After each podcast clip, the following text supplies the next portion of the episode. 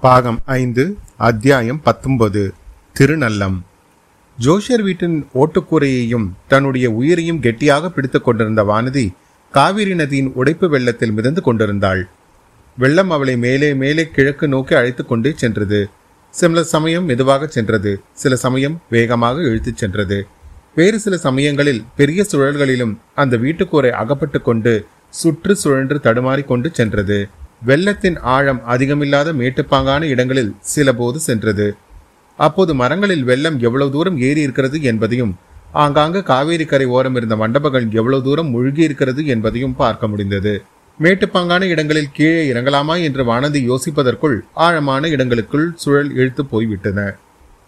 இறங்குவதற்கும் வானதிக்கு அவ்வளவாக மனமில்லை. ஏனெனில் பொன்னி நதியின் அவ்வெள்ளம் அவளை பொன்னியின் செல்வர் இருக்கும் இடத்துக்கு அழைத்து செல்வதாக அவளுடைய மனதில் ஒரு தோற்றம் ஏற்பட்டிருந்தது.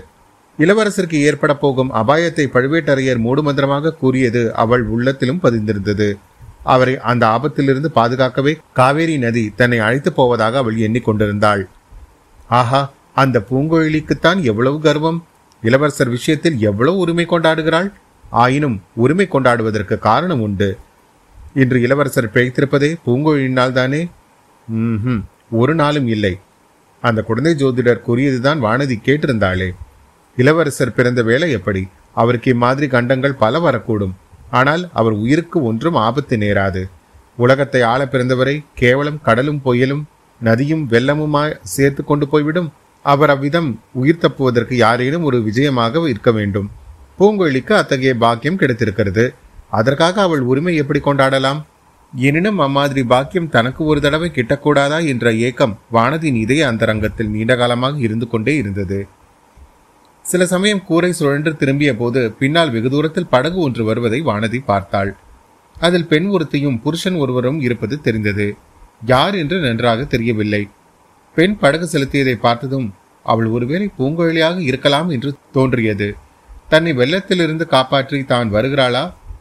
தன்னை வெள்ளத்திலிருந்து காப்பாற்றத்தான் வருகிறாளா? இளைய பிராட்டி அனுப்பி வைத்திருக்கிறாரா? போதும் போதும். அவளுக்கு இளவரசர் கடமைப்பட்டிருப்பதே போதும். தானும் வேறு கடன்பட வேண்டாம். கூடவே கூடாது. தான் அவளால் இந்த வெள்ளத்திலிருந்து காப்பாற்றப்படுதலே கூடாது. சில சமயம் படகு அவளுக்கு அருகில் நெருங்கி வந்து விட்டது போல் இருந்தது. சில சமயம் கூரை வேகமாக சென்று படகை வெகு தூரம் பின்னால் விட்டு விட்டு சென்றது. இவ்விதம் படகு கண்ணுக்கு மறைந்திருந்த ஒரு சமயத்தில் வீட்டுக்கூரை திசை திரும்பி தெற்கு நோக்கி செல்வது போல் தோன்றியது. இவ்வாறு வெகு தூரம் போயிற்று. காவேரியின் தென்கரையை தாண்டி தெற்கே ஒரு சமுத்திரம் போல் தோன்றிய வெள்ள பிரதேசத்தில் சென்றது. கடைசியில் அந்த தண்ணீர் வெள்ளத்தின் எல்லை கண்ணுக்கு புலப்பட்டது. ஆஹா இது ஒரு நதியின் கரை போல் அல்லவா காணப்படுகிறது? ஆம் இது அரசலாற்றங்கரைதான் காவேரி உடைப்பு வெள்ளம் நடுவில் பல பிரதேசங்களை மூழ்கடித்துக் கொண்டு வந்த இந்த ஆற்றில் விழுந்து கலந்திருக்கிறது. இதன் தென்கரை சிறிது மேடாக இருப்பதால் அதற்குள் அடங்கி செல்கிறது என்று தனக்குள் பேசிக்கொண்டாள் அந்த நதிக்கரை அதன் மரங்களடர்ந்த தோற்றம் அவளுக்கு பழக்கப்பட்ட இடமாக தோன்றியது. பூர்வ ஜென்ம வாசனையைப் போல் ஞாபகம் வந்தது. இல்லை இல்லை இந்த ஜென்மத்தில் இரண்டு மூன்று தடவை பார்த்த இடம்தான். அவள் திருநல்லம் என்ற கஷேத்திரத்தை நெருங்கி வந்து கொண்டிருந்திருக்க வேண்டும். அங்குள்ள ஆலயத்தை மழவரையர் மகளார் செம்பியன் மாதேவி தன் அருமை கணவரான கண்டராதித்த சோழரின் ஞாபகமாக கருங்கல் திருப்பணிகளை செய்ய ஆவல் கொண்டிருக்கிறார். அந்த நதிக்கரையில் சோழ குலத்தோர் தங்குவதற்கு வசந்த மாளிகை ஒன்றும் இருக்கிறது. செம்பியன் மாதேவி ஒரு சமயம் இளைய பிராட்டி அவ்விடத்துக்கு அழைத்து செல்ல அவருடன் தானும் போனதுண்டு. அந்த வசந்த மாளிகையை ஒட்டியிருந்த தோட்டங்களிலே சென்று பறவைகளின் இனிய கீதங்களை கேட்பதில் தனக்கு எவ்வளவு ஆர்வமாய் இருந்தது. ஆஹா அப்போது அங்கு நடந்த ஒரு சம்பவம் வானதியின் உள்ளத்தில் என்று மறக்க முடியாதபடி ஆழ்ந்து பதிந்திருந்தது. அத்தியாயம் இருபது. பறவை குஞ்சுகள். கொடும்பாரூரிலிருந்து வானதி பழையாறை நகருக்கு வந்த புதிதில் சோழ நாட்டின் நீர்வளம் அவளை ஒரே ஆச்சரியக்கடலில் ஆழ்த்தியிருந்தது. ஒரு நாள் மழவரையர் மகளும் இளைய பிராட்டி குந்தவையும் சுவாரஸ்யமாக ஏதோ பேசிக் கொண்டிருந்தார்கள். வானதி அவர்கள் அருகில் சென்றபோது இளைய பிராட்டி வானதி நீ தோற்றத்துக்கு போ. சற்று நேரத்துக்கெல்லாம் நானும் வருகிறேன் என்றார். வானதி குதூகலத்துடன் துள்ளி குதித்து ஓடினாள். தோட்டத்தில் சற்று நேரம் சுற்றி அலைந்துவிட்டு தாமரை குளக்கரைக்கு சென்றாள். குளக்கரையில் வானை மறைத்துக் கொண்டு வளர்ந்திருந்த மரங்கள் சில இருந்தன. அவற்றில் நெடுந்துயர்ந்து பல்கி பரவி தழைத்திருந்த இலுப்பை மரம் ஒன்று இருந்தது. இலுப்பை பூக்கள் உதிர்ந்து பூமியை அடியோடு மறைத்துக் கொண்டிருந்தன. அவற்றின் நறுமணம் கம் என்று வீசி தோட்டம் முழுவதும் பரவியிருந்தது. அந்த மரத்தடியில் ஒரு பெரிய வேரின் பேரில் வானதி உட்கார்ந்திருந்தாள். அடிமரத்தில் சாய்ந்து கொண்டு மேலும் கீழும் நாலாபுரமும் பார்த்து கொண்டிருந்தாள். பறவை இனங்களின் இனிய கீதங்கள் அவருடைய செவிகளில் அமுத வெள்ளமாய் பாய்ந்து கொண்டிருந்தன. அந்த மரத்தடியிலிருந்து பார்த்தால் சற்று தூரத்தில் ஆற்று வெள்ளம் தெரிந்தது. அவ்வப்போது நதி ஓடத்தின் இனிய காட்சிகளையும் அவள் மரங்களின் இடைவெளி வழியாக பார்த்து கொண்டிருந்தாள். ஒருமுறை யாரோ ஒரு வாலிபன் ஆற்றில் நீந்தி கொண்டிருப்பது தெரிந்தது. செந்நீர் நிற பிரவாகத்தில் அவனுடைய பொன்னிலொரு மேனி பாதி தண்ணீரிலும் பாதி மேலேயும் மிதந்து வனப்புமிக்க காட்சி அவள் உள்ளத்தை கவர்ந்தது. சிச்சி யாரோ இளம்பிள்ளை ஒருவனுடைய தோற்றத்தில் தனது கவனம் செல்வது என்ன அசட்டுத்தனம்? நாணம் மடம் என்ற இயல்புகளை தன் உடன் பிறந்த செல்வங்களாக கொண்டிருந்த வானதிக்கு அந்த எண்ணம் மிக்கூச்சத்தை உண்டாக்கியது. அவருடைய உள்ள கட்டுப்பாட்டை மீறி கண்கள் மீண்டும் இரண்டொரு தடவை நதி பக்கம் சென்றன. வானதிக்கு தன் பேரில் கோபமே உண்டாயிற்று. அங்கிருந்து எழுந்து போய்விடலாமா என்று எண்ணினாள். அச்சமயம் வேறொரு நிகழ்ச்சி அவளுடைய உள்ளத்தை கவர்ந்தது. அவள் அமர்ந்திருந்த இடத்துக்கு அருகில் தலைக்கு மேலே பறவை குஞ்சுகளின் கூக்குரலை கேட்டு நிமிர்ந்து பார்த்தாள். அங்கே அவள் கண்ட காட்சி அவளுக்கு ஏகால பரிதாபத்தையும் திகிலையும் உண்டாக்கின. ஒரு மரக்கிளையில் கவனை போல் திரிந்த இடத்தில் பட்சிக்கூடு ஒன்று இருந்தது. அதில் பறவை குஞ்சுகள் சில தலைகளை நீட்டிக் கொண்டிருந்தன. அவைதான் கிரீச் என்று மெல்லிய குரலில் சத்தமிட்டன அந்த சத்தத்தில் பயமும் அபாய அறிவிப்பும் பரிதாபமான அடைக்கல விண்ணப்ப முறையீடும் கலந்திருந்ததாக வானதியின் செவிகளில் ஒலித்தது. கூட்டுக்கு அருகில் மரக்கிளையில் ஒரு காட்டுப்பூனை ஏறிக்கொண்டிருந்தது மெல்ல மெல்ல அது கூட்டை நெருங்கி வந்து கொண்டிருந்தது. அதை பார்த்த வானதி ஐயோ ஐயோ என்று சத்தமிட்டாள். அடுத்த கணத்தில் என்ன என்ன என்று ஒரு குரல் கேட்டது. யாரோ விரைந்து ஓடி வரும் காலடி சத்தமும் கேட்டது. வானதி அந்த பக்கம் பார்த்தாள். சற்று முன் நதி வெள்ளத்தில் நீந்தி கொண்டிருந்த வாலிபன் கரையேறி ஓடி வந்து கொண்டிருப்பதை அவள் அறிந்தாள். அதே சமயத்தில் எங்கிருந்தோ இரண்டு பெரிய பறவைகள் வந்துவிட்டன. கூட்டை சுற்றி சுற்றி கரகரவென்று சத்தம் செய்து கொண்டு வட்டமிட்டன. அவை குஞ்சுகளின் தாயும் தகப்பனுமாக இருக்க வேண்டும். குஞ்சுகளை காப்பாற்றுவதற்காகவே அவை அவசரமாக வந்திருக்க வேண்டும் என்பதை வானதி உணர்ந்தாள். இரண்டும் நீல மூக்குகள் உள்ள பறவைகள். மரங்கொத்தி பறவைகள் என்பவை இவைதான் போலும். ஒரு பறவை கூட்டை சுற்றி அதிகமாக வட்டமிட்டது. இன்னொன்று பூனையை நெருங்கி அதை மூக்கினால் கொத்தி தாக்கும் பாவனுடன் சத்தமிட்டது. பூனையை அந்த பறவையினால் ஒன்றும் செய்துவிட முடியாது. பூனையின் வாயில் அகப்பட்டால் மறுகணம் அதன் வயிற்றுக்குள்ளேதான் போய்விட வேண்டும். ஆயினும் தன் குஞ்சுகளை காப்பாற்றுவதற்காக அந்த பறவை அப்படி தீரத்துடன் போராடியது. தாயையும் தகப்பனையும் இளம் பிராயத்திலேயே எழுந்துவிட்ட வானதிக்கு அந்த காட்சி மிக்க மனக்கசிவை உண்டாக்கியது. பூனை சற்று சும்மா இருந்துவிட்டு திடீரென்று முன்கால் ஒன்றை கூட்டின் பக்கம் நீட்டியது. பறவை குஞ்சுகள் இருந்த கூட்டின் ஒரு முனையும் தொட்டு விட்டது வானதி மறுபடியும் அலறினாள். அதற்குள் அந்த வாலிபன் நெருங்கி விட்டான் அவனை அருகில் பார்ப்பதற்கு வானதிக்கு மிக்க கூச்சமாய் இருந்தது. மறுமொழி சொல்ல வரவில்லை. பேசுவதற்கு நாய் எழவில்லை. சமங்கையினால் பட்சியின் கூட்டை சுட்டி காட்டினாள் அதுவரையில் அந்த பெண்ணுக்கு தான் ஏதோ அபாயம் என்று எண்ணிக்கொண்டிருந்தான். வானதி சுட்டி காட்டிய இடத்தை அண்ணாந்து பார்த்தான். மறுபடியும் வானதியை நோக்கி புன்னகை புரிந்தான். அவனுடைய பார்வையும் புன்னகையும் வானதியின் நெஞ்சத்தை நெகிழச் செய்தது. பறவை குஞ்சுகளின் நிலையை கூட மறந்துவிடச் செய்தது. ஆனால் வாலிபன் உடனே அங்கிருந்து விரைந்து ஓடி மரக்கிளையின் பறவை கூடியிருந்த இடத்திற்கு நேர் கீழே சென்று நின்றான். காட்டு பூனையை அதட்டினான். அது கீழே குனிந்து பார்த்தது. ஒல்லாத பூனையா இருக்கிறதே என்று சொல்லிக்கொண்டே தரையிலிருந்து ஒரு கல்லை பொறுக்கி வேகமாக விட்டெறிந்தான். கல் பூனையின் மீது படாமல் அதன் அருகில் மரக்கிளையை தாக்கியது. பூனை உடனே தாவி வேறு கிளையில் பாய்ந்தது. அங்கிருந்து இன்னொரு அடர்ந்த மரத்துக்கு சென்று பின்னர் மறைந்து விட்டது. ஆனால் அதற்குள் வேறொரு விபரீதம் நேர்ந்து விட்டது. பூனையின் ஒரு கால் பறவை கூட்டின் முனையை பற்றி இழுத்ததல்லவா? அதனால் சிறிது ஆடிப்போயிருந்த கூடு வாலிபனின் கல்லறி மரக்கிளையில் தாக்கிய வேகத்தினால் அதிகமாக நிலை குலைந்தது. சிறிது சிறிதாக அந்த கூடு கிளையின் கப்பிலிருந்து நழுவியது. முழுவதும் நழுவி விழுந்திருந்தால் காட்டுப்பூனை வாயிலிருந்து தப்பிய குஞ்சுகள் தரையில் விழுந்து மாண்டிருக்கும். நல்ல வேளையாக கூட்டின் ஒரு முனை கிளையை கவ்வி கொண்டிருந்தது. கூடு அதில் இருந்த குஞ்சுகளுடன் கீழே தொங்கி ஊசலாடியது. குஞ்சுகளின் உயிர்களும் ஊசலாடின. மரங்கொத்தி பறவைகள் முன்னைவிட வீதியுடன் பீதியுடன் குஞ்சுகள் இருந்த கூட்டை சுற்றி சுற்றி வந்தன. காற்று கொஞ்சம் வேகமாக அடித்தால் கூடு தரையில் விழுந்துவிடும். அவ்வளவு உயரத்தில் இருந்து விழுந்தால் குஞ்சுகள் பிழைப்பது துர்லாபம்தான். வாலிபன் ஒரு கண நேரம் யோசித்தான். முதலில் மரத்தின் மேல் தாவி ஏற அவன் எண்ணியதாக தோன்றியது. மறுகணத்தில் மனதை மாற்றிக்கொண்டதாக காணப்பட்டது. வானதியை பார்த்து பெண்ணே சற்று இங்கே வா. கூடு கீழே விழுந்தால் உன் சேலை தலைப்பினால் பிடித்துக்கொள். இதோ நான் ஒரு நொடியில் திரும்பி வருகிறேன் என்று சொல்லிவிட்டு ஓடினான். அவன் சொன்னபடியே மிக சொற்ப நேரத்தில் திரும்பி வந்தான். ஆனால் அப்போது அவன் நடந்து வரவில்லை. யானை மீது ஏறிக்கொண்டு வந்தான். வானதிக்கு அவன் என்ன செய்ய போகிறான் என்பது ஒருவாறு தெரிந்துவிட்டது. ஆகையினால் அங்கிருந்து தாமரை குளத்தின் படிக்கட்டை அடைந்தாள். சில படிகள் இறங்கி உட்கார்ந்து கொண்டு யானை மேல் வந்த வாலிபன் என்ன செய்கிறான் என்பதை பார்த்து கொண்டிருந்தாள். யானை மரத்தடிக்கு வந்து நின்றது. அதன் முதுகில் இருந்தபடி வாலிபன் பறவை கூட்டை கையினால் தாங்கி முன்னால் அது இருந்த கிளை பொந்திலே ஜாக்கிரதையாக வைத்தான். தாய் பறவையும் தகப்பன் பறவையும் இப்போது முன்னை விட அதிகமாக கூச்சலிட்டன. ஆனால் அந்த கூச்சலில் இப்போது குதூகல துவனி மேலிட்டிருப்பதாக தெரிந்தது. வாலிபன் பின்னர் திரும்பி சென்று சுற்றுமுற்றும் பார்த்தான். பெண்ணே எங்கே போனாய்? என்று கூவினான். வானதி பெரிதும் நாணமடைந்து மௌனமாக இருந்தாள். வாலிபன் யானை மீதிருந்து கீழிறங்கினான். பின்னர் மறுபடியும் சுற்றுமுற்றும் பார்த்தான். வானதி மனதில் ஏதோ நினைத்து கொண்டாள். அந்த நினைவு அவளுக்கு பெரும் வேடிக்கையாய் இருந்தது. அவளை அறியாமல் சிரிப்பு வந்தது. உரத்த சத்தத்துடன் கலகலவென்று சிரித்தாள். அதை கேட்டுவிட்டு வாலிபன் குளத்தின் படிக்கட்டுக்கு வந்து சேர்ந்தான். வானதியை பார்த்து பெண்ணே ஏன் சிரிக்கிறாய்? நீ இவ்வளவு பலமாக சிரிக்கும்படியாக இப்போது என்ன நடந்துவிட்டது?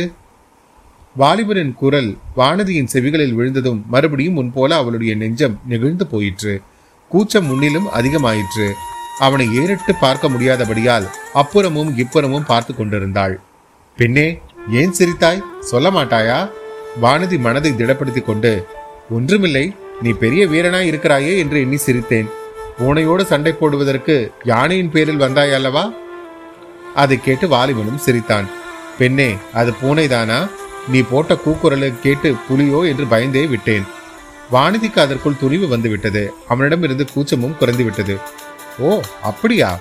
புலிகுடி பறக்கும் சோழ நாட்டில் புலியை கண்டுதான் எதற்காக பயப்பட வேண்டும்? நீ பாண்டிய நாட்டானா என்ன? அதை கேட்ட வாலிபனின் முகம் முன்னை காட்டிலும் சற்று அதிகமாக மலர்ச்சி அடைந்தது. பெண்ணே நான் வேற்று நாட்டவன் அல்ல. இந்த சோழ நாட்டைச் சேர்ந்தவன் தான் யானை மீது ஏறி வேறு போர்க்களங்களுக்கும் சென்றிருக்கிறேன். நீ யார்? எந்த ஊர் பெண்? பெரிய வாயாடியாக இருக்கிறாயே. யானைப்பாகா மரியாதையாக பேசு. நான் யாரா இருந்தால் உனக்கு என்ன? எதற்காக அதை பற்றி கேட்கிறாய்?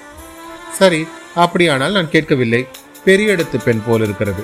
வானதி மறுபடியும் விளையாட்டு பரிகாசம் தோணித்த குரலில் யானைப்பாகா யானைப்பாகா என்னையும் உன் யானை மேல் ஏற்றிக் கொண்டு போகிறாயா? சரி ஏற்றுக்கொண்டு போகிறேன். எனக்கு என்ன கூலி தருவாய்? கூலியா? என் பெரியப்பாவிடம் சொல்லி உனக்கு குடும்பாலூர் அரண்மனையில் உத்தியோகம் வாங்கி தருகிறேன். இல்லாவிட்டால் யானைப்படைக்கு சேனாதிபதியாக்கி விடுகிறேன் என்றாள் வானதி. ஓ கொடும்பாலூர் இளவரசியா தாங்கள் என்றான் அந்த வாலிபன். இதுவரையில் மலர்ந்திருந்த அவனது முகம் இப்போது சுருங்கியது புன்னகை மறைந்தது உருவங்கள் நெறித்தன ஏன்? கொடும்பாலூர் இளவரசி என்றால் அவ்வளவு மட்டமா? நான் யானை மேல் ஏறக்கூடாதா? என்றாள் வானதி. இல்லை இல்லை. கொடும்பாலூர் அரண்மனை கொட்டாரத்தில் எவ்வளவோ யானைகள் இருக்கின்றன. எத்தனையோ யானைப்பாகர்களும் இருக்கிறார்கள். நான் என்னத்திற்கு? என்று சொல்லிவிட்டு அந்த வாலிபன் விறுவிறுவென்று நடந்து சென்று போனான். அவன் ஒருவேளை திரும்பி பார்ப்பானோ என்று சற்று நேரம் வரையில் வானதியை எதிர்பார்த்தாள்.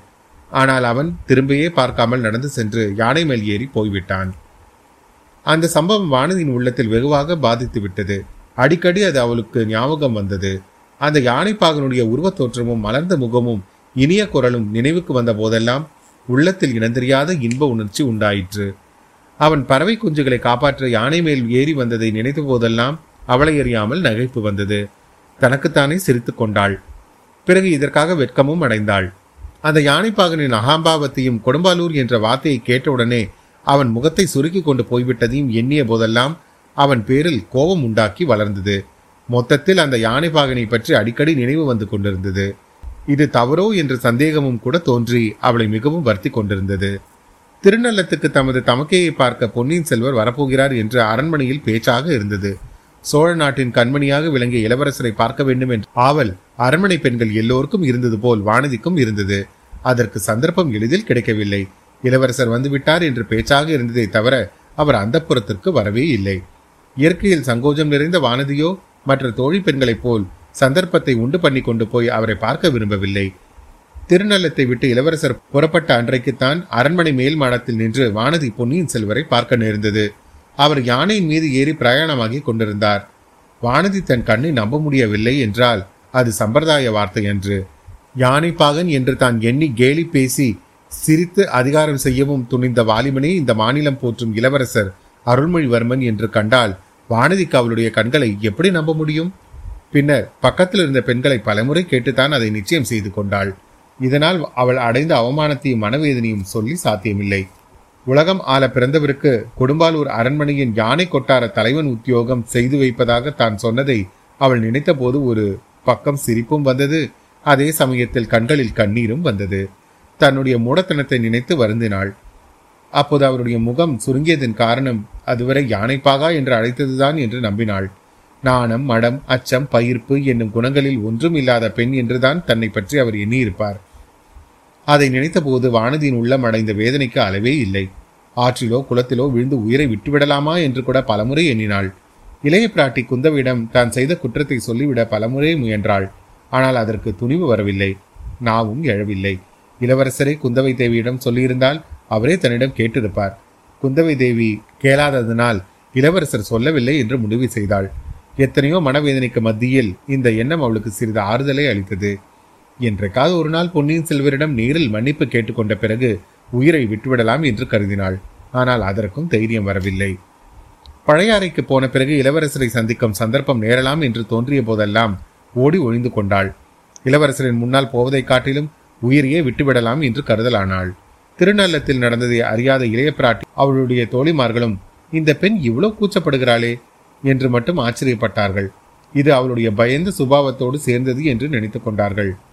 பொன்னியின் செல்வர் தன்னிடம் அருவறுப்பு கொள்வதற்கு வேறு முக்கிய காரணமும் உண்டு என்பதை வானதி விரைவில் அறிந்து கொண்டாள். இளவரசர் அருள்மொழிவர்மன் ஒரு காலத்தில் உலகமாலும் சக்கரவர்த்தி ஆவார் என்று பலரும் நம்பியது போல் அவளுடைய பிறந்த வீட்டிலும் நம்பினார்கள். அதனால் அவளை அருள்மொழிவர்மனுக்கு மனம் செய்து வைத்து விட வேண்டும் என்று அவளுடைய பெரிய தகப்பனார் திட்டமிட்டிருந்தார் என்பது வானதிக்கு ஒருவாறு தெரிந்திருந்தது. அந்த நோக்கத்துடனேயே அவளை பழையாறிக்கு பூதி விக்ரமகேசரி அனுப்பி வைத்திருப்பதாக குந்தவை தேவியின் மற்ற தோழி பெண்கள் அடிக்கடி ஜாடை மாடையாக பேசிக் கொள்வார்கள் சில சமயம் வானதியிடமே சொல்லியும் பரிகாசிப்பார்கள். ஆகையினால் தானே நீ இளவரசர் முன்னாலேயே போக மாட்டேன் என்கிறாய்? எங்களுக்கு தெரியாதா உன் கள்ளத்தனம்? என்பார்கள். இந்த வார்த்தைகள் வானதியின் காதில் நாராசமாய் விழுந்தன. தான் கொடும்பாலூர் பெண் என்று அறிந்ததும் யானைப்பாகனுடைய முகம் சுருங்கியதன் காரணம் இதுவாகத்தான் இருக்கலாம் அல்லவா? இவ்வாறெல்லாம் வானதியின் இளம் உள்ளம் கொந்தளித்துக் கொண்டிருந்த நிலையில்தான் ஒரு நாள் பொன்னியின் செல்வர் ஈழத்துக்கு புறப்பட்டார். அன்றைக்கு அரண்மனையிலிருந்து எல்லா தோழி பெண்களும் கையில் மங்கள தீபங்களுடன் நின்று அவரை வாழ்த்தி அனுப்ப ஏற்பாடாக இருந்தது. இந்த சமயத்தில் வர முடியாது என்று மறுக்க வானதியினால் இயலவில்லை. போருக்கு புறப்படும் இளவரசரை ஒருமுறை பார்த்துவிட வேண்டும் என்ற ஆர்வம் அவள் உள்ளத்தில் பொங்கியது. வாய் திறந்து பேசாவிட்டாலும் தன் முகபாவத்தை கொண்டு நயன பாஷையினாலும் அவரிடம் மன்னிப்பு கேட்டுக்கொள்ளலாம் என்ற சபலமும் இருந்தது. ஆனால் அவள் எண்ணியதற்கெல்லாம் மாறான சம்பவம் நடந்துவிட்டது. இளவரசர் அருகில் வந்த அவளை ஏறிட்டு பார்த்ததும் வானதி உணர்விழுந்து தீபத்தையும் போட்டுவிட்டு தரையில் விழுந்து மூர்ச்சையானாள். அதன் பிறகு நிகழ்ந்தவை எல்லாம் உங்களுக்கு தான் நன்றாக தெரியும் அல்லவா? ஓட்டுக்கூரை ஓடத்தில் மிதந்து சென்று கொண்டிருந்த வானதி திருநள்ளத்தை அணுகிய போது அவளுடைய உள்ளத்தில் மேற்கூறிய சம்பவங்கள் ஒன்றின் பின் ஒன்றாக வந்து சேர்ந்தன. பொன்னியின் செல்வருக்கு தன் மீது அனுதாபமும் உண்டு என்பதை அவள் உணர்ந்திருந்தாள். அதை அவர் இளைய பிராட்டி மூலமாகவும் நேர்லையும் தெரிவித்ததும் உண்டு. ஆனால் அவருடைய அன்பு பூரணமடையாத வண்ணம் அவ்வப்போது தடை செய்த முட்டுக்கட்டை ஒன்றும் இருந்தது.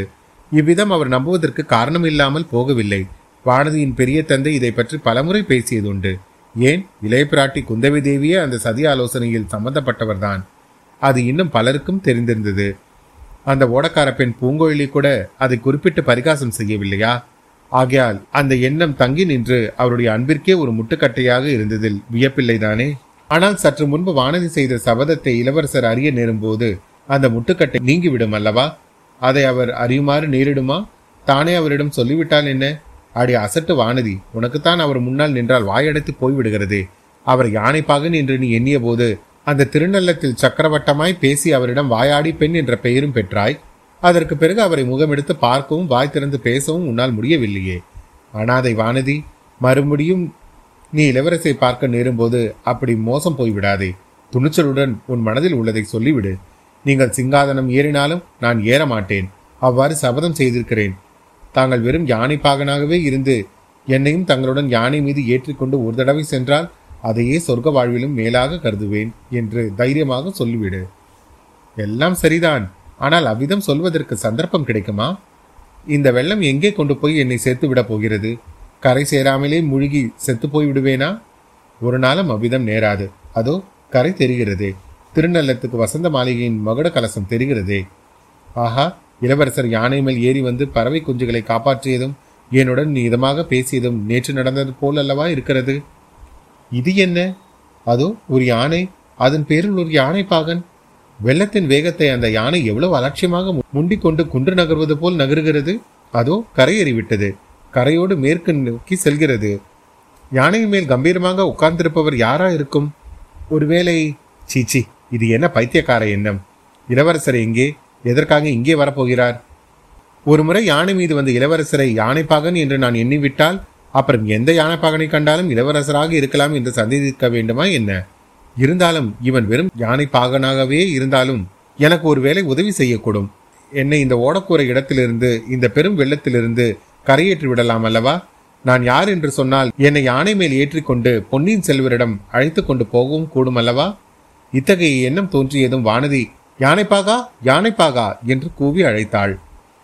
அது அவன் காதில் விழவில்லையோ அல்லது விழுந்தும் அவன் லட்சியம் செய்யவில்லை செய்யவில்லையோ தெரியாது. யானை நிற்கவும் இல்லை யானைப்பாகன் திரும்பி பார்க்கவும் இல்லை.